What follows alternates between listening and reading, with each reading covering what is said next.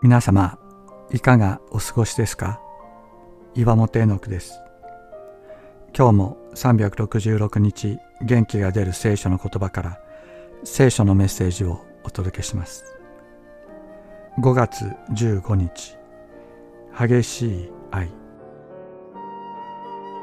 イエス様の癒しの力は愛の力でした。汚れた霊によって引き倒され口も耳も聞けなくなる発作で小さい時から苦しめられてきた少年がいました。父親はその子をイエス様のところに連れてきて願います。もしできるならと。しかしイエス様は一括なさいます。もしできるならというのか。信じる者にはどんなことでもできると。信じる力それは愛する力です。イエス様は汚れた霊に小さい時から苦しめられてきたこの少年を深く憐れみ強く愛されました。二度とこの子が苦しめられることをお許しにならない強い愛でした。この愛が汚れた霊を追い出し二度と入ってくることを許さずこの子を完全に癒したのです。もしできることならという私たち。